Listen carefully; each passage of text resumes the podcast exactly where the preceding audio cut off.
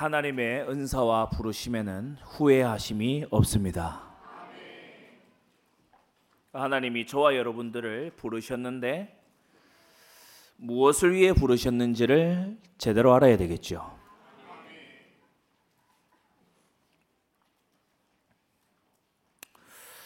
어, 어디를 가든지 여러분이 어, 내가 지금 이 자리에 왜 있는가? 나를 부른 어, 분은 무엇을 두고서 나를 불렀는가? 그걸 안다면 어, 본질을 놓치지 않을 수 있습니다. 여러분 말씀 속에서 정말 지혜 있는 자 되시기 바랍니다. 우리가 구원받은 이후에 신자들의 삶을 보게 되면 이제 광야길 가는 인생인데 구름기둥 불기둥 아래 있을 때는 안전해요. 하나님이 만나와며 주라기로 먹이시고 반석에서 샘이 터져 나와 어, 어, 목마름을 가라게 해주시고 어, 구름, 구름기둥 불기둥 아래 있을 때는 안전해요. 그런데 벗어나고 거역하면 약속의 땅에 못 들어가게 되는 거 있죠. 그래서 우리가 복음 가진 자로서 복음의 능력 체험이 자꾸 가로막혀요. 어, 복음을 우리에게 주신 것은 예산일이 아닌데 우리는 자꾸 다른 것으로 살려고 한단 말이죠. 그래서 복음의 능력 체험을 자꾸 하지 못해요. 분명히 신구약에 하나님이 함께 하시는 사람은 찾아오는 전도가 됐거든요. 아니 어떻게 아브라함 보고 나와서 네가 무슨 일을 하든지 하나님이 너와 함께 계시도다. 이렇게 예, 말할 수가 있습니까? 이삭에게 와서 여호와께서 너와 함께 하신 것을 우리가 분명히 보고 알았다. 어떻게 이런 일이 일어날 수가 있나요? 예수님은 임마누엘이고 하나님이 우리와 함께 계신 이름입니다. 그래서 복음의 능력 체험 이게 잘 되어지지 않는다 그러면 오늘 이 서론의 말씀 여러분이 잘 들으시고 정말 광야 1세대 체질 빼내게 되기를 바랍니다. 반석 인생이 돼야 되잖아요. 그런데 비가 오고 창수가 오면은 계속 무너지는 거야. 왜 그런가? 주님은 분명히 반석 위에 집을 지은 지혜로운 인생 같이 되는 길을 알려주셨는데 어, 나는 왜 자꾸 점점 강성하여져 가지는 못하고 점점 약하여져 가느냐? 주님은 증인이 되리라고 하셨는데 나는 무엇이 지금 말씀과 삐뚤어져 있길래 나를 통해서 선한 증거가 안 일어나고 야 저렇게 살지 말아야 되겠다. 이런 상태가 되어가고 있느냐? 아마 스스로가 그런 상태라는 것을 정말 그 상태에 있는 사람은 잘 모를 수 있어요. 그러나 오늘 이 말씀을 여러분이 모두가 저 여러분 모두가 나의 말씀으로 알고 고칠 거 고쳐야 될 줄로 압니다. 멸망 삼체질을 버려라. 첫째가 뭐냐? 애굽 노예 체질입니다. 6월절 피 바르기 전, 홍해 건너기 전에 오랫동안 자리 잡힌 체질이죠. 이제는 6월절 피 발랐고 홍해 건너서 노예가 더 이상 아니거든요. 그런데 노예 체질이 계속 가는 거예요. 그리스도의 보혈로 하나님께서 물 가운데를 건너게 하신 것 같은 세례로 하나님의 백성으로 인치시는데도 계속 불신자 스타일로 사는 거예요. 거듭난 신분을 망각한 거 있죠. 하나님이 나를 불렀는데 왜 불렀는지를 모르니까 엉뚱짓 하잖아요. 회사가 여러분을 왜 불렀을까요? 여러분이 와서 월급 받는 거 이상으로 일해 주기를 바라면서 회사가 부른 거 아닙니까? 근데 자꾸 회사 가서 농땡이 치면 어떻게 되죠? 회사의 부름이 끝나게 됩니다. 학교가 학생들을 왜 부르지요? 공부해 가지고 이 성적을 갖추고 이렇게 해서 사회에 보다 보탬이 되는 이런 이 사람으로 기르기 위해서 그, 그런데 학교 가서 계속 뭐 패싸움하고 이런다. 그러면은 학교에서 얘가 계속 나와야 되냐? 어, 심각하게 교사들이 생각하는 겁니다. 마찬가지입니다. 하나님이 우리를 부르시는 것은 하나님 백성 되라고 부르셨어요. 하나님이 우리를 부르신 것은 하나님의 거룩한 백성이 되라고 부르신 거예요. 열국을 향하여 제사장 나라 되라고 부르신 거예요. 근데 신분 망각했단 말이죠. 그러니까 목적 없는 양처럼 삶을 어떻게 사냐? 자기 주도적으로 살아요. 내가 생각해서 내가 진행시키고 내가 뜻 세우고 내가 행하고 내 마음에 드는 거 선택하고 내 생각에 맞다고 생각하는 거 진행하고 이렇게 버리는 거예요. 제 멋대로인 거죠. 제 멋대로입니다. 말하는 거, 선택하는 거, 제 멋대로 아무것도 필터가 없어요. 필터가 없어요. 말씀의 필터, 기도에서 하나님의 뜻을 찾는 필터 이게 있어야 될 거 아닙니까? 근데 아무 필터가 없어요. 제가 미국 에서 이제 공수를 해온 아주 제가 좋아하는 커피가 있어요. 이게 내리는 커피인데 갈아 가지고 그라인딩을 해 가지고 갈아서 내려서 이, 이 마시는 커피예요. 그래 갈아 내려서 마시는 커피인데 제가 집에서 이제 혼자 뭘 이렇게 구입해서 하다 보니까 가는데 잘 안 갈려.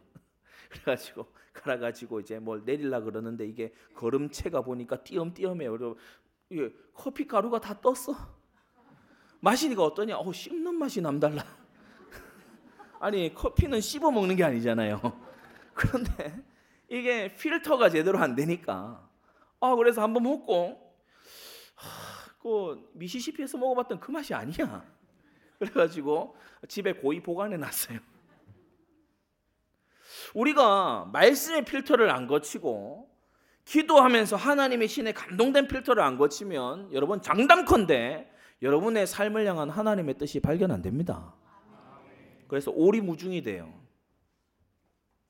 뭔지 모르는 상태가 돼 버려요. 하나님의 말씀이 하나님의 뜻입니다. 그리고 나를 향한 하나님의 뜻을 찾는 게 성령 감동 속에 있는 기도인 줄 믿습니다. 하나님의 말씀과 기도로 거룩하여짐이라. 거룩하다 뭐냐? 구별된다. 예, 많은 것들 중에 나를 향한 하나님의 뜻을 발견하는 길이 말씀과 기도 속에 있잖아요. 그런데 노예 체질 있는 사람은요, 뭐, 이, 채찍질 하는 감독관이 시키는 대로만 해왔거든요. 그리고 막 감독관이 안 보는 데서는 농땡이 피우고 이러면서 한 90여 년 살았단 말이에요. 그러니까 제멋대로 돼 있어요. 조금의 어떤 뭐, 어, 뭐 이렇게 휴식이나 조금의 이 벽돌 만드는 이런 거가 조금 일이 쉬워졌다 그러면요 막 해해 하면서 좋아해요 막 아주 비루한 것에 쉽게 만족하고 안주하는 거 있죠 비루한 거 작은 거 사소한 것에 너무 쉽게 만족해 버려요 더 이상 기도할 제목을 찾지를 못해 우리 안디옥교 모든 성도들 삶 비전이 기도 제목으로 확고히 자리 잡게 되기 바랍니다. 큰 것을 두고 기도해야 돼요. 큰 것에 구체적인 걸 접근하면서 기도에 들어가야 돼요. 근데 노예 체질은 뭐냐? 작은 것에 만족하고 안주해 버려요. 나태한 거 있지요. 대충 합니다. 노예 체질의 특징이 뭡니까? 뭐 이건 내 내 거 아닌데 뭐 이래 가지고 대충 해 버려요. 주인의 거다 이거지. 그러니까 다섯 달란트, 두 달란트, 한 달란트 맡은 자도 이 한 달란트 맡은 자가 노예 체질이잖아요. 그러니까 내가 만약에 자기 거라고 생각했다면 그렇게 땅에 묻어뒀겠습니까? 그러니까 내 거 아니다 생각하고 나한테 뭔 유익이 되겠냐 이렇게 어리석은 자가 되니까 나태하게 사는 거예요.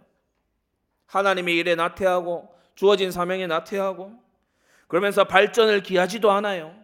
예전 그대로의 모습인 거 있죠. 비전을 새로 일구지도 않아요. 제가 한 3주 전이었죠. 여러분 많이 기도해 주셨는데 아, 비행기 타고 가는 시간만 20시간이 넘더만요. 예, 가서 교회 개척과 확산에 관한 이 컨퍼런스에 이제 참석한 거예요. 저도 오랜만에 영어 쓰려고 하니까 하루 이틀 정도 워밍업이 걸리고 3일째 되니까 컨퍼런스가 끝나더라고요. 예, 근데 예, 다시금 듣고 정리하고 왜냐 바로 정리해서 우리 성도님들께 칼럼으로 좀 전해드려야 되겠다. 그래 정리하 하기 위해서 컨퍼런스 마치고 돌아서 12시 넘도록 또 못 자고 계속 정리해요. 예, 그런 수고와 그런 걸 왜 하냐? 비전을 발전시키기 위해서. 우리 교회가 일천 교회로 나아갈 이 일에 아주 원동력을 제공하기 위해서. 예, 좋은 거는 우리가 벤치마킹도 하고 또 발전한 부분은 우리가 또 그쪽에다 알려주기도 하고 여러분 정말요 노예는 이런 거 안 해요. 노예가 뭐 주어진 곡괭이 막 고쳐 쓰고 발전시켜 이러는 거 봤습니까? 안 합니다. 부서진 거 그대로 놔둬요. 일할 의욕이 없, 어요 비전도 없어요. 결단도 안 해요. 언약적인 한 모르겠어요. 오직 하는 뭐냐? 내가 노예 생활이 언제나 끝날까? 이런 한이나 가지고 있는 거예요. 그러니까 이게 노예 체질이죠. 교훈과 책망 바르게 하고 의로 교육하는 이런 권위자에게는요 반감 딱 가집니다. 하, 듣기 싫은 말 한다 하면서 하, 좀 내가 좀 부드러운 말로 내 들었으면 좋겠는데 이런 생각을 하는 거예요. 예, 노예 체질이에요. 노예 체질. 노예는 어떠냐? 옆에 와가지고요. 야 요렇게 하면은 이렇게 어, 노는 시간을 확보할 수 있어. 이런 막 좋아합니다. 좋아해요. 그래 회사 가가지고 담배 안 하던 사람이 담배 배운다 하잖아요. 담배 담배 피러 가는 시간만큼 농땡이 칠 수 있으니까. 그래 가가지고요, 뭐 아첨하고 서로 막 같이 불평하고 상사 욕하고 뒷담화 까고 이런 데는요 솔깃합니다. 우리 성도님들 노예 체질 버리시기 바랍니다. 성경에 하나님께 쓰임 받은 사람 치고요 상사 욕하고 뒷담화 까고 막 무슨 뭐 어, 자기 위에 선 권위자에게 불평하고요 막 이게 잘못됐고 저게 잘못됐고 막 이렇게 얘기한 사람 하나님께 쓰임 받은 사람 중에 그런 사람 아무도 없어요. 아무도 없습니다. 모든 권위는 하나님께로부터 났습니다. 그래서 성실하게 훈련돼야 될까? 근데 노예들은요 불평이 입에 달려 있어요. 불평이 입에 달려 있다고. 그런 말을 즐겨하고 좋아하는 그러한 체질이 있다면 사람은 자기 입술의 복록에 족하리라. 그게 성취가 돼요. 그러면서 잠언 29장 19절에 말씀했죠. 종은 말로만 하면 종은 노예는 말로만 하면 고치지 않아요. 말씀 듣고 고치는 하나님의 멋있는 자녀가 돼야 될 거 아닙니까? 교훈 듣고 바로 딱 삶이 가다듬어지는 여러분이 돼야 되잖아요. 근데 노예는 말로만 해서는 안 고쳐요. 그가 알고도 청종치 않는다고 했어요. 그래서 등짝에 매가 와야 채찍이 후려치고 고함을 지르고 그러면서요 쌍욕을 하고 그렇게 해야 이제 정신을 조금 차요. 근데 그것도 나중에 시간 지나면 그것도 이제 안 합니다. 그 노예 체질. 노예 체질. 말씀은 무시합니다.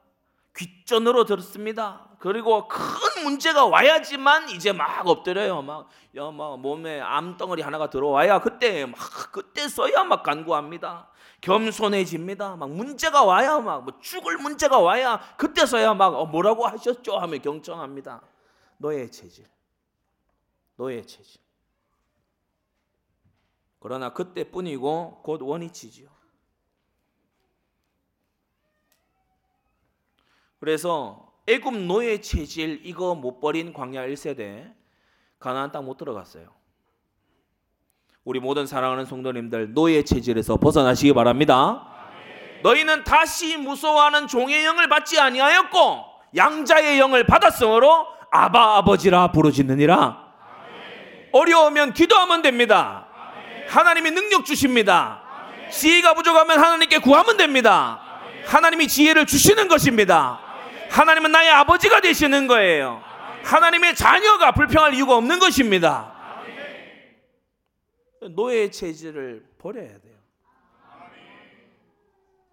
노예 아닌데 자꾸 노예처럼 하니까 노예 취급을 당하잖아요. 둘째, 광야 반역 체질을 버려야 돼요. 광야 반역 체질이란 뭐냐? 제일 앞에 있는 요 세 부분이 중요한데 노예 체질은 신분을 망각한 거예요. 자기가 누군지를 모르는 거예요. 어디로 부름 받은지 모르는 거고 반역 체질은 뭐냐? 말씀과 따로 가요. 말씀과 따로. 하나님이 이 길이다 그러면 이 길로 안 가고 저 길로 가버려요. 그러니까 말씀과 따로 가요. 광야 반역 체질. 성령 인도는 죽어라고 못 보는 거 있죠. 여러분 놀라운 사실이 뭔지 아십니까? 고라가 나와서 모세가 이렇다 저렇다 얘기하고요. 막 나와가지고 막 금향로 가지고 나와가지고 막 막 반대하는 의사를 막 집단적으로 막 그렇게 막 하고 이렇게 할 때 그때 위에 구름 기둥이 있었어요. 아니 그때 지들이 그렇게 반역질을 할 때에 하나님의 구름 기둥이 거기 있었다니까. 위를 보면 답이 나오잖아요. 하나님을 보면 답이 나오는 거 아닙니까? 그런데 알고도 순종치 않아요. 마음의 완고함 때문에. 성령인도 전혀 못 보고요. 오로지 고개 팍 쳐박고 내 문제에 매몰돼 있는 거죠. 내 문제. 그러면서요 다수의 의견을 막 의식하면서 따라갑니다. 지금 여론이 어떠냐? 많은 사람이 어떻게 느끼냐? 성도 여러분 고개 들어서 앞에 한번 보세요. 우리가 죄에서 벗어났다고 하는 것은 상당히 많은 것을 말하는 건데 여러분 죄는 특징이 유혹을 합니다. 그렇죠? 죄는 유혹적이에요. 죄는 꼬드겨요. 죄는 유혹해요. 죄는 막 이렇게 기분과 마음에 막 이렇게 해가지고 그래서 어, 이 사람을 죄 짓도록 딱 만들어요.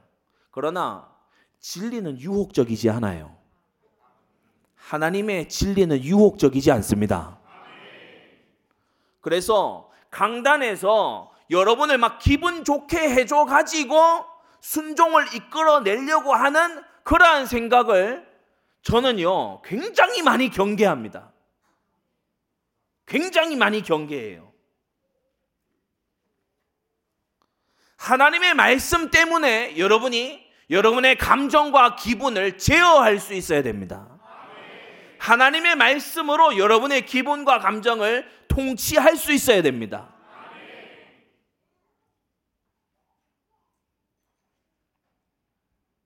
그래서 우리가 하나님을 우상 숭배하듯이 경배할 수 없고 우리가 경건을 죄의 유혹을 받듯이 경건을 행할 수는 없는 거예요. 이따가도 나오지만 목적이 다르면 방법도 다른 겁니다. 목적이 다르면 방법도 달라요. 바알과 아세라를 숭배할 때는 신전 창기들이 막 음행하면서 경배해요. 그게 바알을 숭배하는 방법이에요. 그러나 여호와 하나님은 그렇게 경배할 뿐이 아니잖아요. 여호와 하나님은 막 신전 창기들이 음행해서 하나님이 기뻐하시는 그런 하나님입니까? 아닙니다. 정반대죠. 정반대입니다. 죄를 잡아가고 나와서 피를 들여서 하나님 앞에 그 죄에 대한 그 피의 심판을 주님께 보고하면서 드리는 그 예배를 여호와 하나님은 기뻐하세요. 그래서 여러분 우리가 죄에서 벗어났다고 하는 것은 육신의 소욕에 져서 살아가는 것이 아니라 육신의 소욕이 또 막 발동이 걸려서 우리가 교회에 이런저런 일들을 하는 것이 아니라 여러분 잘 깨달아야 됩니다. 사람들이 칭찬하니까, 사람들이 박수 치니까, 사람들이 인정해 주니까, 목사님이 칭찬해 주니까 힘이 난다? 여러분 굉장히 위험한 상태라는 걸 알아야 돼요. 하나님의 말씀이면 여러분이 꾸중 듣더라도 지속하세요. 하나님의 말씀이면 여러분이 사람들이 다 알아주지 않아도 지속하세요. 너무 중요한 부분이에요. 광야 반역 체질 가지고 있는 사람은요. 다수를 따라갔어요. 여론을 살폈어요. 경험을 우선시했어요. 소문을 믿고 따라가는 거 있죠. 맞는 불신앙 말에 완전히 공감 딱 해버려요. 야, 우리가 가나안 땅 가봤는데 봤는데 말이야. 넌못 봤잖아. 우리는 봤는데 말이지. 어, 거인이 있다. 거인이 있어. 야, 모세도 못 봤어. 못 봤어. 저 노인도 못 봤어. 우리는 봤어. 우리는 가서 봤다고. 어, 안악 사람이 있다. 들었는 바냐? 안악 사람. 어? 거인이다 거인. 어? 우리 그 앞에 메뚜기 떼왔다. 틀린 말 하나도 없어요. 맞는 말이에요. 사실이에요. 그러해요. 나중에 여호수아 때 들어가 확인해 보니까 진짜 그래. 맞아. 맞는 말인데 하나님이 없는 말이잖아요. 하나님의 능력이 빠진 말이잖아요. 하나님의 약속이 빠진 말 아닙니까? 그래서 불신앙 말이라고요. 여러분 맞는 말이 중요한 게 아니에요. 내가 없는 말 했냐, 있는 말 했지 않냐. 여러분 맞는 말, 있는 말이 중요한 게 아니에요. 믿음의 말이라 해야 됩니다. 하나님의 말씀이라 해야 됩니다. 주님의 인도와 맞아야 돼요. 근데 그거 따라가잖아요. 선동당하지요. 동조하지요. 그래서 딱 어떻게 되냐? 하나님 뜻에는 역행하고 뜻 아닌 것은 강행하고 그 이렇게 이제 가는 거예요. 여러분이 강단 말씀 잘 들어야 되는 이유가 강단 말씀이 오늘을 사는 여러분을 향한 하나님의 뜻입니다. 그 뜻에 역행하지 마세요. 감사와 보답 대신에요. 불평과 원망이 항상 준비된 상태. 반역 체질. 배은망덕 하고요. 구원의 은혜를 찬송하는 건 일순간이고 뭐 계속 불평이 준비되어 있어요. 교만합니다. 내가 보기에는 우리가 볼 때는 뭐 장관을 세워서 돌아가자느니 뭐 자기가 결정자야 완전 자기가 무슨 어, 왕이야 그래가지고 교만해요. 악독한 말을 해요. 신성 모독적인 말을 하는 거 있죠. 우리를 죽이려고 애굽에 매장지가 없어서 우리를 여기로 데려왔다 이러면서 하나님을요 굉장히 악한 분으로 모독하는 거 있죠. 틈틈이 이방 풍속을 막 동경합니다. 세상 향락을 막 동경해요. 마음에 정말 원하는 거는 그거예요. 술 마시고 어, 흥청망청거리는 거 이것을 막 동경해요. 그래 그래서 막 틈틈이 엿보는 게 뭐냐? 하나님 통치 질서를 부수고 깨고 도망치는 거. 하나님 통치 질서를 부수고 벗어나는 거. 이 기회만 엿보고 있는 거 있죠. 정말 복음을 깨닫지 못하고 하나님 안에서 은혜 입지 못한 사람은 어떠냐 하면요. 부모님이 있는 고향에 가면은 교회 좀 나가는 척 합니다. 근데 자기 혼자 가면 교회 교회도 안 나가요. 왜냐? 뭐 찾는 게 다른 거거든요. 성도 여러분, 우리는 죄성 우리가 가지고 있는 죄성 속에 반역 체질이 있습니다. 날마다 죽어야 돼요. 날마다 우리가 죽어야 됩니다. 여러분의 감정과 의지를 가만히 놔두지 말고 하나님의 말씀에 무릎 꿇리게 되기 바랍니다. 주님이 먹으라고 하는 마음 먹어야 되잖아요. 주님이 가지라고 하는 뜻을 세워야 될 거 아닙니까?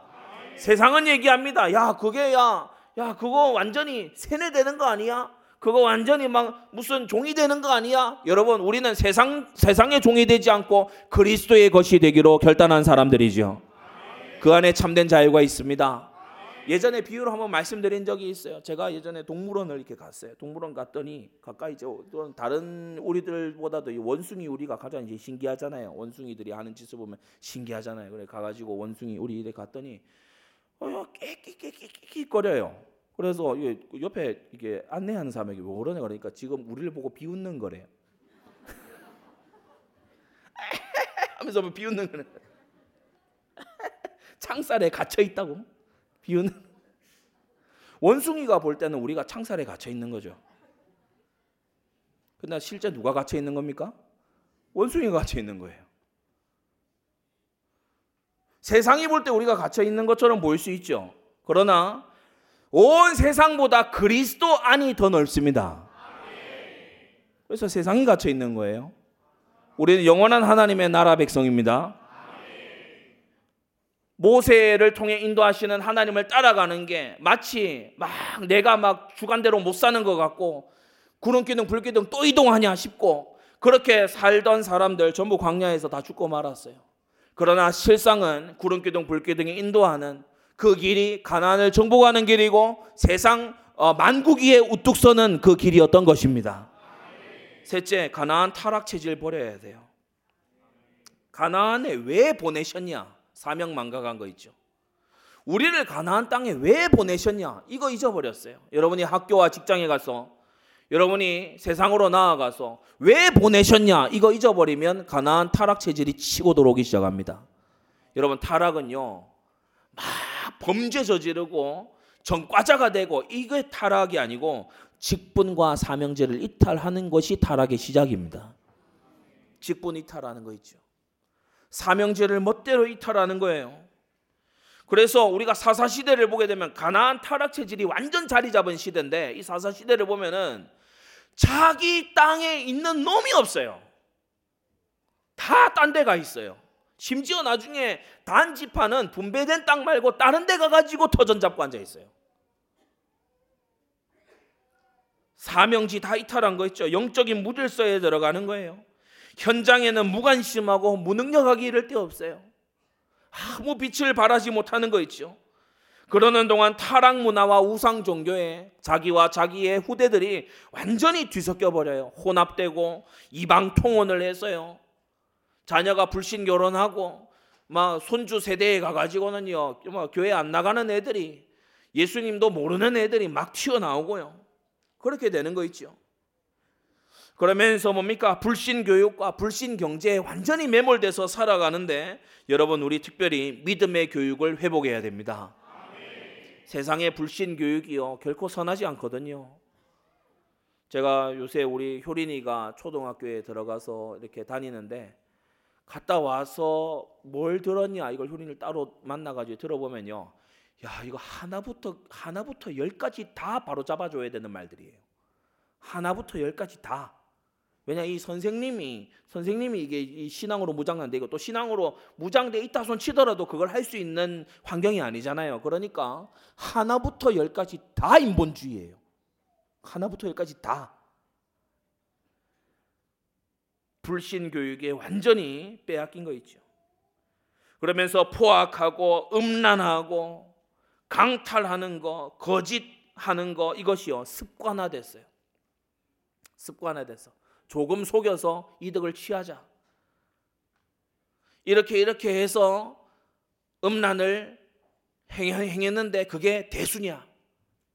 습관화 됐어요. 일상이 됐어요. 자연스러운 거 있죠. 그래서 우리 그 여부스 족속들이 오히려 어 그 기부와 성읍보다 더 착하게 살 정도로 우리가 사사기 맨 마지막에 가서 보면은 어 이 어, 레위인이 막 여행을 하다가 어, 여부스 족속의 그 성으로 갈까 그런데 우리가 어떻게 이방 족속에게로 가겠냐 이래가지고 이제 에, 안 가잖아요. 그런데 나중에 보면은 여부스 족속도 혀를 내두를 정도로 한 노인의 집에 가서 머물게 됐는데 막 동성애자들이 와가지고 막 그 들어간 레위 남자하고 우리가 재미를 봐야 되겠으니까 내놔라고 막. 근데 막 또 이 노인도 대답이 가관이에요 아주. 내게 시집까지 아니한 처녀가 딸이 있으니까 얘하고 놀아라고. 이게 지금 그냥 미쳐가는 이 사회인 거죠. 그러면서요, 음란한 거는 너무 일상적이에요. 음란한 게 너무 자연스러워요. 여성들이 자기가 막 몸이 다 비치는 막 이런 것을 막 입고 막 인터넷에 자기가 올리고 막 이렇게 하는 것에 전혀 서스름이 없어요. 자랑 삼아 막. 그런 문화고 꽉 차요 막. 우리 뭐 케이팝 문화 이거 자랑할 거 전혀 아닙니다. 보이그룹, 걸그룹 해가지고 전 세계적으로 음란 선전하는 거잖아요. 여러분 그들이 부르는 노래 가사 한번 들여다 보셨습니까? 음란이 곳곳에 서려 있습니다. 그렇게요 가나안 타락 체질을 익혀서 이제 가나안 원래 일곱 족속보다 더 심해졌어요. 더 심해졌어. 온유하게, 거룩하게, 정결하게, 정직하게 이런 건요 낯설고 고리타분하고요. 하, 아직도 그런 걸 얘기하는 사람이 있냐 이런 식으로 하는 거 있죠. 결혼 전에 순결을 지킨 그런 어, 남자와 그런 여자의 결혼을 추구한다 이러니까 다시 쳐다보는 거예요. 요새 그런 데가 있냐? 끊임없이 계명을 어기면서 도리어 뻔뻔해요. 회개는 없어요. 담대한 거 있죠. 그러다가 징계가 오면은 죄악이 너무 심해서 주님이 징계하시면 해결해 내놓으라고 우리를 위로하라고 난리를 치는 거예요. 성도 여러분 꼭 알아야 됩니다. 신자도 때때로 범죄하고 실수하지만 신자는 절대 죄에 뻔뻔해지지 않습니다. 우리가 그러면 죄 안 짓냐? 다 죄 짓는다. 어쩌라고? 여러분 참된 거듭난 성령의 사람들은 그런 식으로 나오지 않아요. 그런 식이 될 수가 없어요. 성령께서 계신 사람은 성령께서 말할 수 없는 탄식으로 탄식하시기 때문에 하나님이신 성령께서 말할 수 없는 탄식으로 탄식하시기 때문에 애통하는 자복하는 참회하는 마음이 그 안에서 일어나게 되는 것입니다. 가나안 문화에 타락 문화에 자신과 후손들을 다 빼앗겨 놓고요. 다 무너진 블레셋 시대를 살면서 심각성도 원인도 모르고 일락만 추구하고 살아. 일락만 추구하는 거에 이 다 그 시대상을 다 뒤집어 쓴 음란한 사사 삼손이 나가가지고 나름대로 그래도 하겠다고 블레셋과 맞서 싸우니까 이 유다 놈들이 나와서 어떤 짓 합니까? 잡아다가 야 삼손 너 어? 음행도 많이 하고 말이지. 어, 삼손 너 어, 문제 많고 말이지. 이때가 내가 보니 예, 문제야에 가까운 막 이런 건데 그 우리가 이제 얘를 완전히 이 잡아다가 넘겨줘야 되겠다. 삼손도 문제지만 더 문제가 뭐냐? 자기들 사사를 고발하고 잡아주는 이 유다놈들, 이 놈들이 더 문제예요. 삼손이 문제 없다는 게 아니에요. 삼손 문제 많지요. 삼손 보통 문제가 아니죠. 나시린이 죽은 시체 만지면 안 되는데 사자 죽은 거 만져 거기 꿀 꺼내 가지고 뭐 그래 부모님에 가서 거짓말하고 이방 여인 쫓아다니면서 사랑한다 그러고 그리고 이방 여인 중에서도 신전 창녀하고 어, 살고 이런 게 보통 문제가 아니잖아요. 그런데 그러한 속에서 유다 백성들은 한술 더 떠요. 자기 사사를 잡아주는 거예요. 자기 사사를 블레셋에다가 사로잡아서 넘기, 넘겨주는 거예요. 여러분 이러한 체질이 남아 있다면 우리는 복음의 능력 체험을 못 합니다. 정말 죽음 가운데서 멸망 가운데서 겨우 구원 얻을 뿐인 부끄러움 중에 얻는 구원 그거밖에 없습니다. 복음의 능력 체험, 반석 인생을 체험하는 것, 증인의 삶을 살아가기 위해 삼체질, 멸망 삼체질 뽑아내게 되기를 바랍니다. 그럼 뽑아내셔야 돼요. 오늘 제목이 법계와 세 사람입니다. 이 법계는 하나님의 괴라고도 하고 언약궤라고도 하고 증거궤라고도 어, 불리는 거예요. 출애굽기 37장을 보면 부살렐이 만들었습니다. 정금으로 안팎을 싸서 만들었어요. 히브리서 9장 4절을 보니까 이 법궤에는 금으로 싼 언약궤 안에는 만나를 담은 금 항아리와 아론의 쌍난 지팡이와 언약의 비석들이 있었다고 말씀합니다.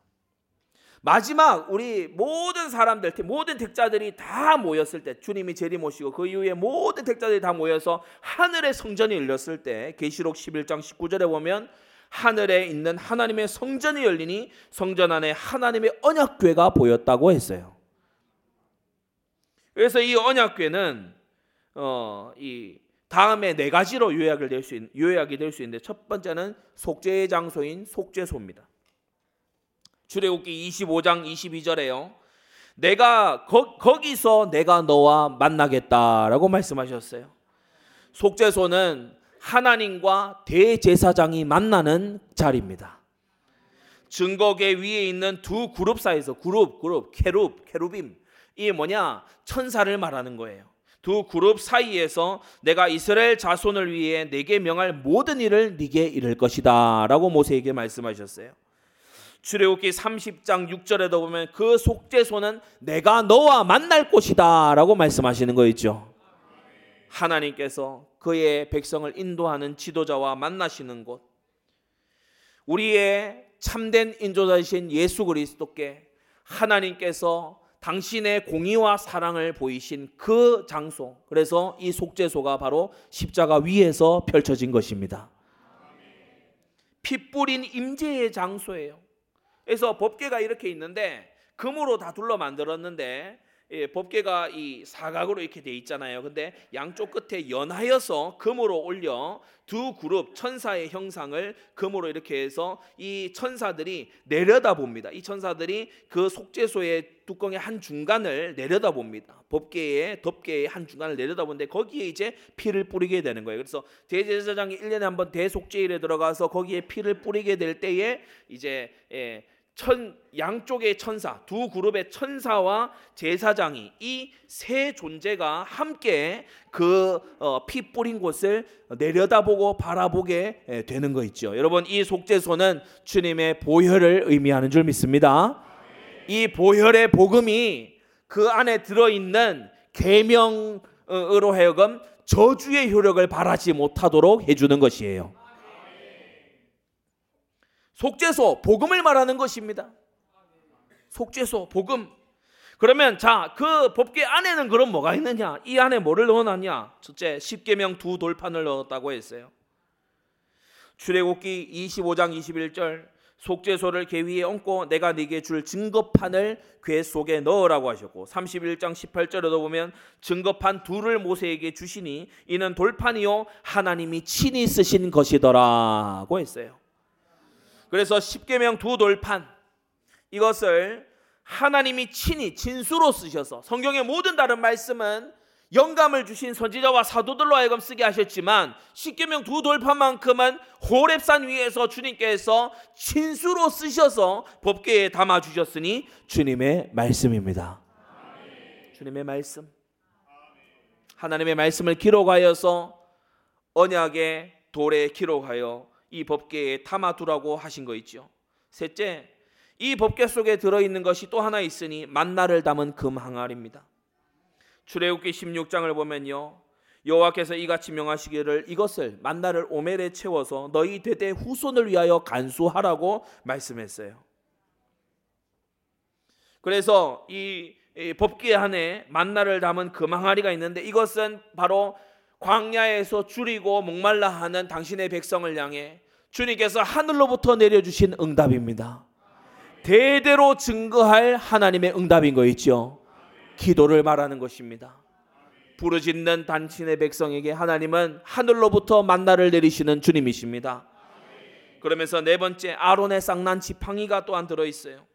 이것은 민수기 17장에 잘 기록이 되어 있는데 모든 족제 지금 민수기 16장에 막 고라가 반역하고 막 그랬잖아요. 그러니까 이 사람들이 어, 여전히 그러한 기운이 남아 있는 거예요. 함께 따르던 어, 사람들이 막 몰살 당하고 이렇게 했지만 사람들이 두려움 반, 의구심 반 이렇게 남아 있는 거예요. 17장에 주님께서 명령하십니다. 열두 지파의 모든 지도자들 지팡이 다 들고 나와라. 그리고 레위 가문의 지팡이에는 아론이라고 이름을 쓰고 네 개로 열두 개를 다 가져와라. 그리고 그것을 증거계 옆에 놔둬서 그것을 증거계 옆에 언약계 옆에 놔둬서 그 다음 날 내가 누구를 택하였는지를 보여주겠다. 그 다음 날 가서 보니 나머지 11개 지팡이에는 아무 일도 일어나지 않았는데 아론의 지팡이에 무슨 일이 있었냐? 싹이 나고 우미 돋고 순이 나고 꽃이 피어서 살구 열매까지 열렸다. 하나님의 초자연적인 능력이에요. 사명 감당하는데 이스라엘의 사명을 이제 감당해야 되는데 누구를 중심으로 할 거냐? 하나님이 세우신 소명인 하나님이 쓰시는 사명자는 누구이냐? 내가 아론을 택했다. 주님께서 보여주시는 거 있죠. 그래서 아론의 지팡이는 증거계 앞으로 도로 가져다가 거기 간지가요. 폐역한 자에 대한 표징이 되게 하여 그들로 내게 대한 원망을 그치고 죽지 않게 하라고 말씀하셨어요. 택한 제사장의 지팡이 이것이 법계에 들어 있었습니다. 사명을 말씀하는 거예요. 아론이 시키는 일에 이스라엘은 충성돼야 돼요. 아론은 이스라엘의 사명을 이끄는 지도자가 된 것입니다. 열방을 향한 제사장 나라 사명을 주신 줄로 믿습니다. 그래서 법계는 속죄소 복음 십계명 두 돌판 말씀 주님께서 하늘로 내리신 응답인 만나 기도 그리고 택하신 제사장에게 주님이 주신 지도권 사명입니다. 여러분 복음과 말씀과 기도와 사명의 총체가 법계입니다. 그래서 법계 언약계는 절대 네 가지가 총합으로 연합된 게 하나님의 법계임을 깨닫게 되기 바랍니다. 그래서 세 가지로 말씀하는데 이 절대 네 가지를 오롯이 품은 이 법계 하나님의 절대 언약 이 네 가지를 오롯이 품은 구약의 이 중요한 어, 하나님의 임재의 장소인 이 법계를 세 사람이 각기 대하는 태도가 달랐어요. 첫째 우사는 법계를 없이 여겼고 두 번째 다윗은 법계를 잘못 다루었고 세 번째 오늘 축복받은 오베데돔은 법계를 지킨 것을 볼 수 있습니다. 우리 성도님들 이 말씀으로 크게 교훈받게 되기 바랍니다. 첫째 법계를 없이 여긴 우사예요. 가볍게 여긴 우사예요. 법계를 대수롭지 않게 여긴 절, 다시 말해 절대 언약 복음 말씀 기도 사명을 대수롭지 않게 여긴 우사예요. 그의 조상 아비나답은 작은 첫째로 법계를 소중히 여겨서 거룩하게 지킨 조상이었어요. 조상 때는 좋았어요.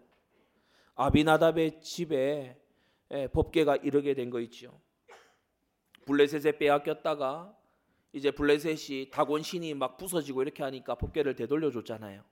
그래서 이 법계가 이제 성막이 이미 다 회파됐으니까 어디 둬야 되냐? 아비나답의 집에 옮겨둔 거 있죠. 아비나답과 그 아들 엘리야살이 이 법궤를 지킨 것입니다. 사무엘상 7장에 보면 기럇 여아림 사람들이 와서 여호와의 궤를 옮겨 산에 사는 아비나답의 집에 들여놓고 그 아들 엘리야살을 거룩히 구별하여 여호와의 궤를 지키게 했다고 했어요. 그래서 아예 아들 하나에게 특별 임무를 줘서 너는 여호와의 궤를 지키는 이 일을 해라. 그렇게 할 정도로 20년 동안을 오래 있은지라 오래 있은 결과 뭐냐? 시간이 지나가면 지나갈수록 이스라엘 온 족속이 여호와를 사모하게끔 된 거이죠. 여기서 우리는 알 수 있습니다. 아비나답과 그 아들 엘리야살이요 법계를 하찮게 여기지 않았다는 사실을 알 수 있어요. 한 번씩 산 위에서 내려오거나 또는 주변의 사람들을 만났을 때 여호와의 법계를 제가 모시고 있지 않습니까? 여호와의 법궤가 회복되어야 될 텐데 여호와의 법궤가 언제 성소로 돌아갈 수가 있을까요? 여호와의 법궤 그거 잘 있습니다. 이런 식으로 하찮게 대우한 게 아니고 아비나답과 엘리야살이 복음을 말씀을 기도와 사명을 존중했기에 존중했기에 온 이스라엘도 여호와를 사모하게 된 거예요. 이것이 시간이 지나면서 사무엘의 미스바 운동의 촉매제가 된 겁니다. 아비나답이 잘 섬겼기 때문에 아비나답이 부흥을 이끌지 못했지만 아비나답의 좋은 섬김 때문에 이스라엘의 분위기가요 좋게 바뀌어간 거예요. 저는 한 번씩 이단이 아닌 그런 전도자들 있잖아요. 우리 교회 말고도 또 우리 교단의 교회들 말고도 전도지 들고 나와서 전도하는 정통 교회들이 있거든요. 그래서 제가 대학 캠퍼스나 이런 곳에서 만나면 그런 분들 그냥 지나치지 않습니다. 반드시 포카리 스웨트나 뭐 이런 거 이제 사가지고 드립니다. 수고하신다고. 힘내시라고. 정말 기도하면서 좋은 만남이 있기를 원한다. 그러면요, 이분들이 그 음료 하나에요. 힘을 얻어요. 힘을 얻어요. 사랑하는 성도 여러분, 아비나답은 오 이스라엘 온 족속이 여호와를 사모하게끔 하는 일에 쓰임 받았어요. 자기의 집에 언약궤가 와 있다고 해서 불편하게 여기거나 대수롭지 않게 여기거나 구석에 처박아 두거나 이렇게 하지 아니하고 자기 아들에게 특명을 줘 가지고 여호와의 궤를 섬기게 했고 이는 미스바 운동과 에베네셀의 역사로 이어지게 된 것입니다. 여러분 우리가 복음을 소중히 안 여기는데 저 세상 사람들이 복음을 소중히 여기겠습니까? 우리가 하나님의 말씀을 하찮게 여긴다면 세상은 하나님의 말씀을 짓밟을 것입니다. 우리가 기도를 대수롭지 않게 여긴다면 여러분 세상이 기도를 신령한 것으로 여기겠습니까? 저 무슬림들을 보며 우리는요 각성해야 돼요. 무슬림들이 1%도 되지 않는 나라에 기도실 만들어 내놓으라고 요구하는 게 저 무슬림들 아닙니까? 자기들이 기도해야 된다고. 그러나 우리는 왜 회사나 직장에 가서 기도하는 것을 저 이 비상구 계단 한쪽 끄트머리에서 왜 그런 식으로 하고 있어야 됩니까? 여러분, 우리 믿음의 신자들의 목소리를 내야 될 줄로 믿습니다. 복음은 부끄러워해야 될 것이 아니에요. 모든 사람이 들어야 되는 것입니다. 저 고등학교 다닐 때 성경책을 이 옆에다 이렇게 놔두고 이렇게 하니까 선생님이 지나가면서 야자 감독하면서 이거 집어 넣으라 하더라고요. 선생님 그거는 안 됩니다. 제가 성경을 지금 당장 펴서 어, 보지 않더라도 어, 저 이거 올려놓으랍니다. 제가 어떤 그 결계로 얘기를 했는지 아무튼 선생님이 그냥 지나가더라고요. 이거 집어넣어 하면서 툭툭 치는 거예요. 너무 기분이 안 좋았어요. 성도 여러분, 우리가 절대 언약을 소중히 여겨야 돼요. 그래야 모든 사람들이 하나님의 언약을 사모하고 공경하게 되는 것입니다. 그런데 어찌된 일인지 시간이 흘러가면서 이게 변질이 일어나요. 그러나 아비나답의 후손 우사는요 규례를 어기고 교만을 부리다가 하나님의 진노로 죽었어요. 그게 오늘 본문이죠. 여러분 이걸 장면을 보면요 총체적인 난국입니다. 수레에다가 법계를 실어가지고 덜덜덜 끌고 가고요. 그리고 우사의 형제인 아요는 여호와의 궤 앞 여러분 제사장도 감히 여호와의 궤 앞에 가서 서서 행군 못합니다. 하나님의 괴가 앞서가고 여러분 기억하시죠? 여호수아 때 하나님의 괴가 앞서가고 제사장들이 보필해서 따라가고 그렇게 되게 돼 있는 거거든요. 근데 아요가 막 앞에서 막 내가 막 괴를 막 내가 가지고 간다 이막 앞에서 막 행하고 그리고 막 수레가 덜덜덜 끌려가고 앞에서 아요는 행하고 백성들은 여기서 박수 치고 막 찬양하고 막 총체적 난국이에요. 계명 어기지 거만을 떨지 그러면서요, 백성들은 이걸 좋다고 또 찬송하고 있지. 총체적 난국이에요. 특히 우사는 6절에 보면은 우사가 손을 들어 하나님의 괴를 붙들었다고 했어요. 이때 붙들었다라는 이 원어를 보면 아하즈라고 하는데 이 아하즈는 뭐냐면은 마치 예, 자신의 소유물로 여겨서 잡아채다 이런 뜻입니다. 잡아채다. 자기의 소유물로 여겨서 잡아채다. 제가 여기 이제 제가 가지고 있는 펜이 있습니다. 펜을 이렇게 할 때 이렇게 안 하죠. 제가 펜을 향해 제가 가지고 있는 펜을 이렇게 하겠습니까? 펜을 이렇게 합니다. 뭐 집어넣습니다 그냥. 또 꺼내기도 합니다. 여기 있습니까? 제가 펜을 잡아서 듭니다.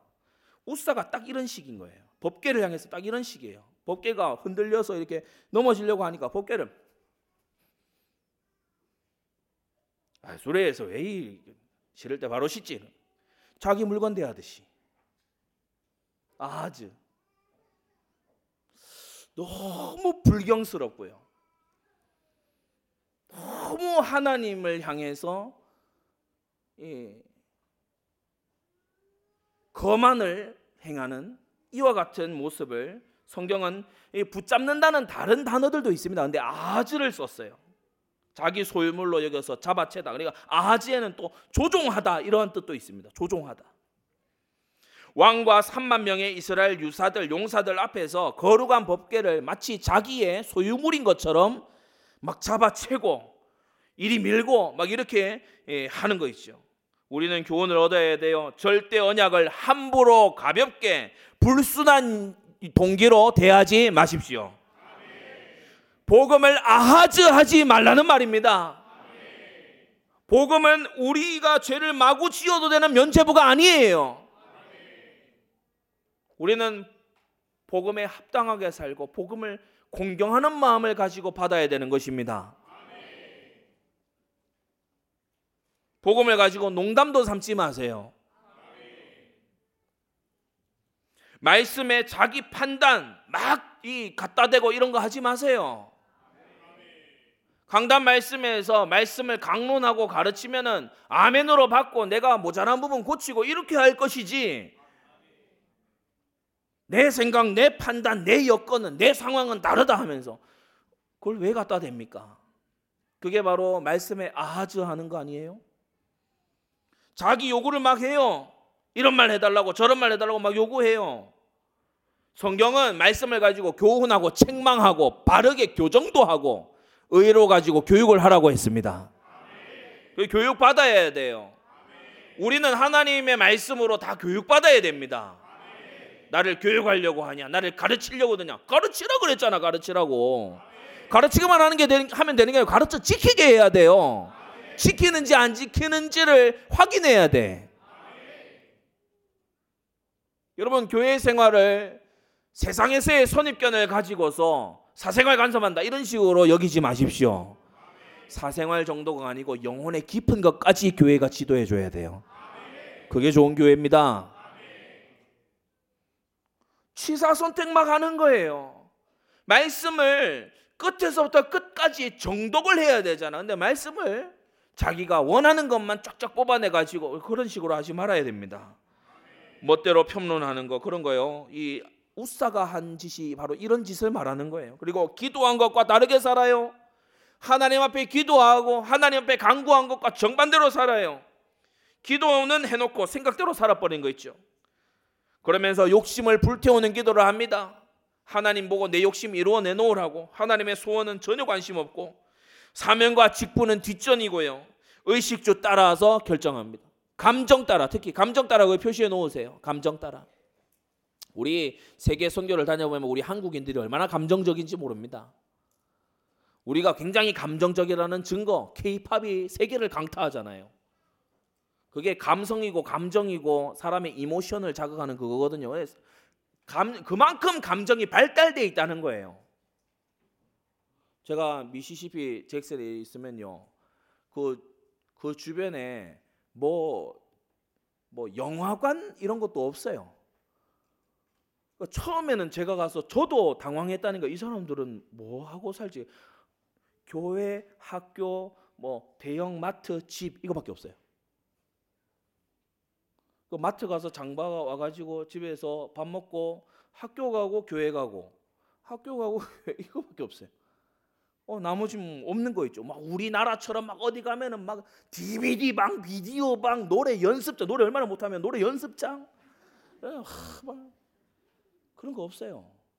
근데 우리나라에 얼마나 이 감정 따라 선택하지 말고 감정이 말씀에 순종해야 돼요. 너무 중요합니다. 감정이 말씀에 순종해야 됩니다. 감정이 순종 안 하는데 뭐 대관절 뭐가 순종된 겁니까?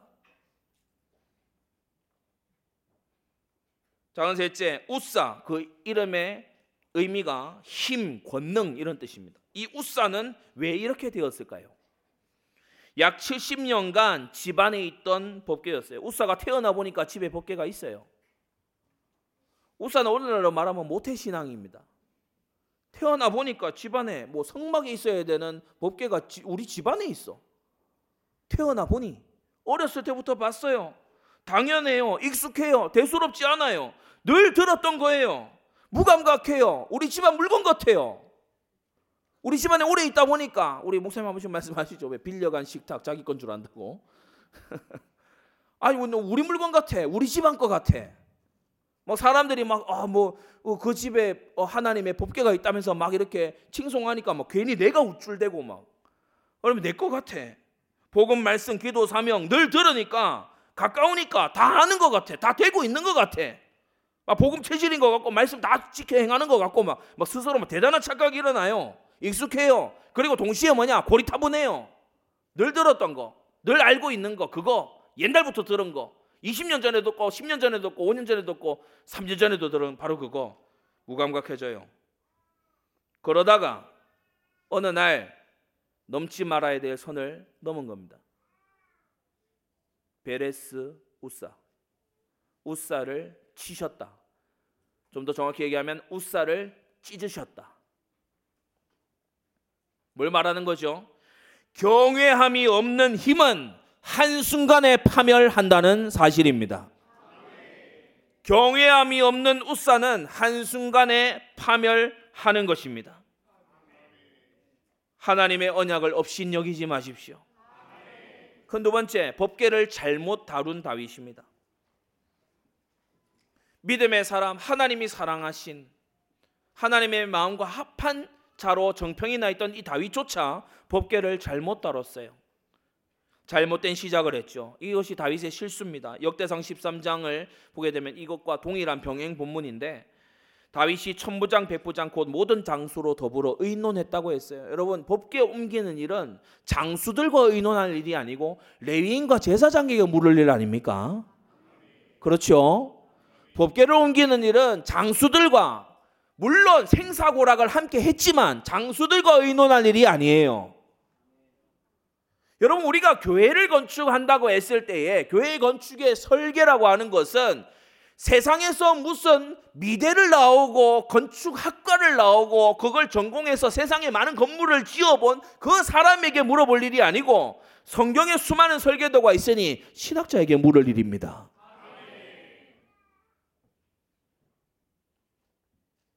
다윗이 시작이 잘못됐어요. 기도하고 말씀의 지도를 받을 생각 안 하고 의논했어요. 교회는 회의가 많으면 안 됩니다. 아멘 하세요. 아멘. 교회는 회의 많이 하는 데가 아니에요. 아멘. 기도를 많이, 많이 해야 돼요. 아멘. 하나님의 뜻을 구해야 돼요. 머리 맞대고 의논하는 데에서 문제가 일어나는 게 굉장히 많아요. 우리는 기도해야 돼요. 말씀 들어야 돼요. 교회는 국회가 아니죠. 그래서 의논하는 데가 아닙니다. 모든 장수할 일이 아니죠. 제사장과 레위인이 법계에 관한 책임자잖아요. 온 회중의 의견을 물을 일이 아니고 하나님의 뜻을 찾을 일 아닙니까? 근데 온 회중의 뜻이 모였다 이래 가지고 모든 사람이 옳게 여겼다 이래 가지고 막 진행해 나가는 거예요. 동고동락한 장수들과 함께 의논하고 또 이게 동고 동락한 장수들이 의논해서 빠지면 섭섭하지 않겠냐? 그래가지고 같이 의논에 넣어서 의논해주고 다수의 뜻을 결집시켜 가지고 그래서 진행하는 거 전형적인 세상 방식입니다. 전형적인 세상 방식이에요. 여러분은 질문하십시오. 거기에 표시해 두세요. 나의 시작에, 나의 결정에, 나의 선택에 하나님의 말씀의 지도는 대체 어디 있느냐? 질문하셔야 돼요. 하나님의 말씀은 나의 선택과 결정에 무슨 영향을 주고 있느냐? 혹 아무 영향 안 주고 있는 거 아닙니까? 결혼할 배우자를 택할 때 하나님의 말씀에 뭘 기준으로 하고 있습니까? 우리가 청첩장 이런 거 보면 앞에 어 이렇게 믿음의 사람들이 son구 이런 거 하나씩 적어둡니다, 그죠? 정말 그 말씀 붙잡고 기도하며 결혼 준비한 겁니까? 아니면 폼으로 적어 놓은 겁니까? 무슨 말씀이 여러분을 인도하고 있습니까? 무슨 말씀이 여러분에게 영향을 주고 있습니까? 다윗이 지금 행하는 것에는요, 하나님의 말씀의 근거가 아무것도 없어요. 수레의 실으라는 말씀도 없었어요. 교회 앞에서 이때까지 보관한 아요가 행하게 해라 이런 말씀도 없었어요. 두 번째, 좋은 목적이나 틀린 방법입니다. 법계를 운반하고자 하는 그 의도와 목적은 좋은 거예요. 여호와 하나님께 여쭤보려고 한다. 좋은 뜻이죠. 하나님께 여쭤보려고 한다. 사울 때에는 여쭤보지 않았는데 이제 우리가 하나님을 가까이 하면서 하나님께 여쭤보자. 좋은 것이죠. 신정 국가를 일치 단결해서 시작하자. 좋은 일이죠. 그래서 우리가 역대상 15장 1절 이곳에 보면은 어, 준비했다고 했어요.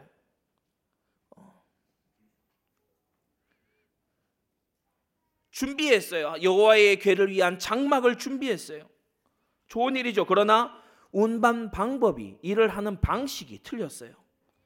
새 수레에 실은 것은 블레셋이 하던 방법이었고 우사와 아요에게 맡겨서 이들은 우사와 아요는 아비나답의 자손으로 유다 지파 사람들이거든요. 레위인들이 아닙니다. 하나님이 택하지 않은 자들에게 맡겼어요. 원래 하나님의 법궤를 옮기려면 레위 지파 고핫 자손이 어깨에 매야 되지요. 출애굽기 25장에 그 죄를 괴 양편 고리에 끼워서 괴를 매게 하라고 했고 민수기 예, 예. 민수기 4장 15절에도 보면 행진할 때에 아론과 그 아들들이 성소와 그 모든 기구 덮기를 마치면 필하거든 고아 자손이 와서 맬 것이니라라고 했어요. 고아 자손도 성물은 만지지 못한다라고 죽을까 하노라 이렇게 말씀하셨고 민수기 7장 9절에 보면 고아 자손에게는 다른 성소의 업무를 주지 않았어요. 왜냐? 그들의 직임은 어깨로 매는 일이었기 때문에 그 일만 집중하라고 다른 직임은 일체 주지 않았어요. 그렇게 고아 자손에게 하나님이 지명하여 맡기신 일을 멋대로 해버린 거 있죠. 목적이 선하다면 방법 또한 선하고 의로워야 됩니다. 도둑질하고 창기짓 해가지고 건축 원금하면 하나님이 기뻐하십니까? 하나님은 그런 헌금 안 받으신다고 하셨어요. 뭐로 가도 서울로 가면 된다. 여러분 그런 사고방식 벗어나게 되기 바랍니다. 악한 수단으로 부자 되려고 하지 말아야 돼요. 셋째, 다윗이 크게 베레스 우사에 실패하고 그리고 잘못을 깨달은 이후에 여러분 이게 하나님의 은혜죠. 잘못을 깨닫고 고치는 다윗입니다. 참 하나님의 은혜입니다.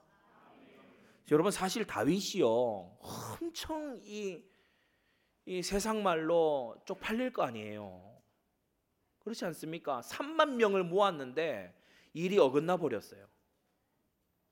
3만 명을 모아서 대행진을 벌였는데 막 축제를 열었는데 거기서 그냥 사고로 죽은 것도 아니고 하나 이건 누가 봐도 하나님이 치셔서 죽은 거야. 다윗이 얼마나 어, 사실 면이 안 서겠습니까? 왕이 하는 일이 왜 이래? 구석구석에서 그 말 할 거 뻔하잖아요.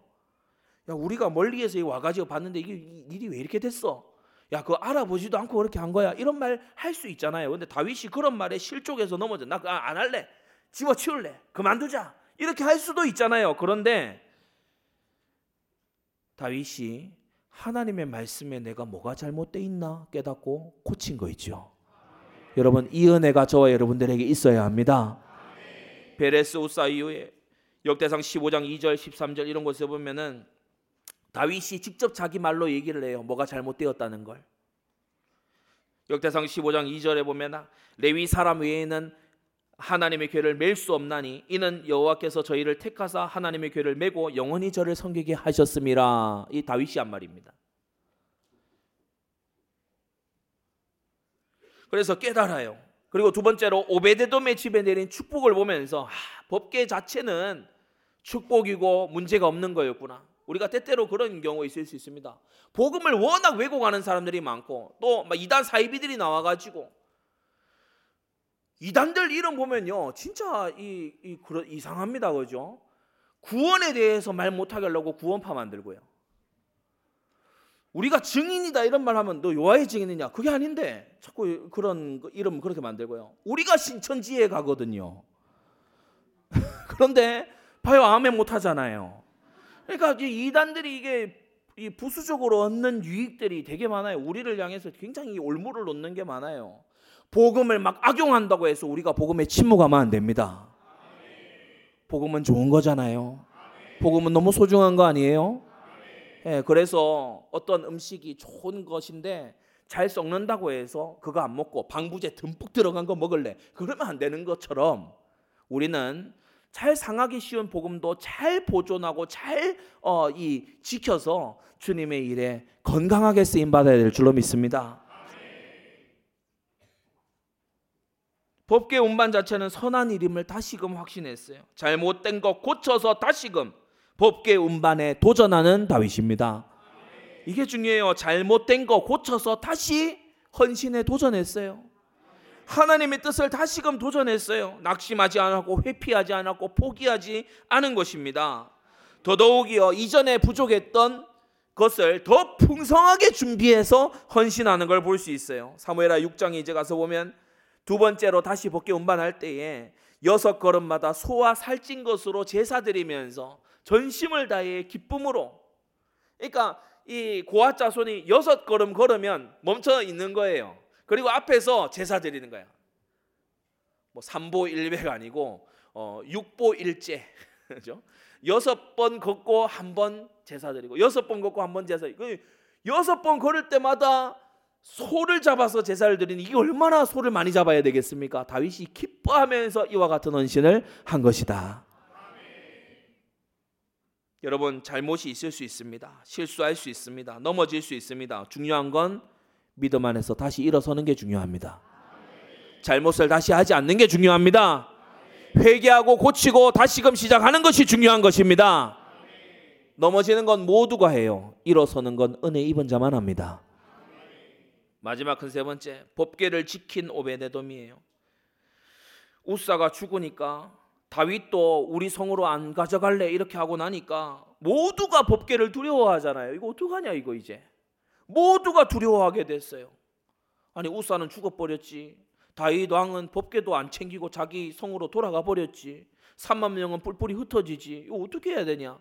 모두가 두려워했어요. 순식간에 열기가 식었어요. 두려움이 엄습했어요. 법계 운반은 중단돼 버린 거 있죠. 이 두려움은 하나님께서 만드신 두려움입니다. 무슨 메시지냐? 너희가 함부로 대할 절대 언약이 아니라는 것입니다. 너희가 가볍게 대할 절대 언약이 아니라는 것입니다. 불순한 동기로 대할 절대 언약이 아니라는 거예요. 초대교회도 이와 비슷한 일이 있었죠. 아나니아 삽비라 부부가 한날에 죽었을 때 막 들떠 있고 오순절 부흥이다 이래가지고 들떠 있던 사람들이 한 순간에요 싹 식었어요. 그냥 사도 앞에 사람이 즉사해서 죽어버리니까. 근데 그게 메시지죠. 무슨 메시지입니까? 주님의 교회는 거룩하다. 하나님은 당신의 교회를 불꽃 같은 눈동자로 살펴보고 계신다. 하나님을 속일 수는 없는 것이다. 교훈을 얻어야 돼요. 금송아지 사건을 기억하십시오. 여호와라 이름 부른다고 다 여호와가 아니에요. 하나님은 송아지로 섬김 받는 하나님이 아니라 말입니다. 미리암을 기억하십시오. 형제라고 가까운 사이라고 마구 주의 종을 평론해도 되는 것입니까? 미리암을 기억하십시오. 고라당을 기억해야 돼요. 똑똑하면 대적해도 되는 겁니까? 많은 사람들을 등에 업고 주의 뜻에 반대하면 되는 겁니까? 고라당을 기억하십시오. 불뱀 사건을 기억하십시오. 하나님이 고래 길을 주셨는데 고개도 안 돌리는 거예요. 이런 완고한 사람은 반드시 죽게 된다. 아간을 기억하십시오. 도둑질하고 몰래 숨기고 안 그런 척하고 그렇게 하나님께서 금하신 것을 하나님의 것으로 다 돌리라는 의미에서 돌로 치고 태우라고 하신 것을 자기가 몰래 가져갔을 때 아간을 기억하십시오. 헤롯을 기억하십시오. 저가 교회를 대적하 일어났을 때 하나님이 그를 충을 먹어 죽게 하신 이 헤롯을 기억하십시오. 가룟 유다를 기억하십시오. 은 30에 복음의 주인공이신 예수님을 팔아먹은 가룟 유다가 어떤 결말을 맞이했는지 기억하십시오. 아나니아 삽비라를 기억하고 다메섹 도상에서 주의 교회를 회파하기 위해서 달려가던 사울이 태양빛보다 더 밝은 빛에 눈이 멀어 그가 복음받아 사도의 직임을 하던 그 평생에도 눈에서 계속해서 진물이 흘러나와야 했던 이 사울에게 넣어둔 하나님의 가시를 기억하십시오. 우리 하나님은 당신의 영광을 귀하게 여기십니다. 하나님의 영광은 중요한 겁니다. 복음, 말씀, 기도, 사명은 늘 들어서 익숙한 게 아니고 너무 소중한 겁니다. 신명기 10장 21절 그는 내 찬송이시요 내 하나님이시라. 네가 목도한 이같이 크고 두려운 일을 너를 위하여 행하셨느니라. 우리로 하여금 경외하라고. 중요한 것을 중요하게 알아보라고. 가드 사람 오베데돔이요 이 법계의 보관에 쓰임 받았어요. 블레셋 가드 출신입니다. 오벳 에돔 이름에 에돔이 들어갑니다 좋지 못한 배경인 것을 알 수가 있는 대목이죠. 모두가 두려워한 법계를 영접했어요. 자원함으로 석 달간 지켰어요. 모두가 자기 안위만을 구할 때에 내 안전만 바랄 때, 야 우사가 죽어, 야 다윗왕도 피하잖아, 야 우리는 나서지 말자, 야 우리는 피하자, 우리는 좀 이렇게 이 다른 3만 명의 사람들처럼 다 좀 안전하게 지내보자라고 할 때 오베데돔은 혹시 잘못하면 죽을지도 모르는 그 법계를 자신의 집으로 모셔왔어요. 모두 자기의 안위만 구할 때 절대 언약에 헌신한 사명자들이 성경에는 나오고 있는 것입니다. 아낙 자손 앞에 다 숨었잖아요. 80 먹은 노인 갈렙이 나와서 말합니다. 그날에 약속하신 이 산지를 내게 주소서.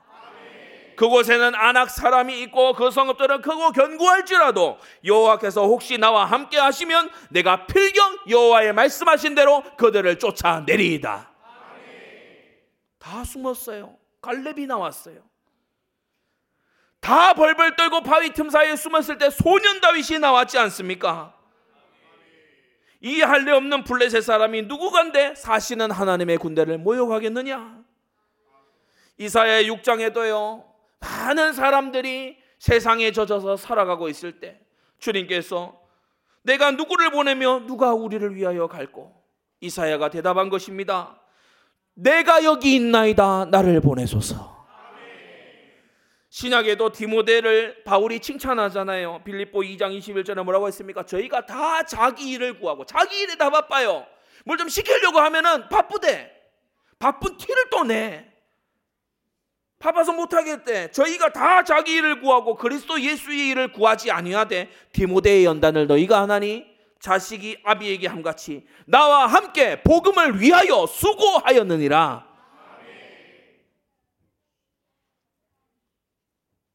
에바브로디도 중직자 에바브로디도는 어떻습니까? 빌립보 2장 25절부터 보면 그는 나의 형제요 함께 수고하고 함께 군사된 자요 너희 사자로 나의 쓸 것을 돕는 자다. 저가 병들어 죽게 되었는데 하나님이 저를 극률히 여기셨다고 말하고 있어요. 병들어 죽게 되었는데 바울의 편지를 두고 가는 거예요.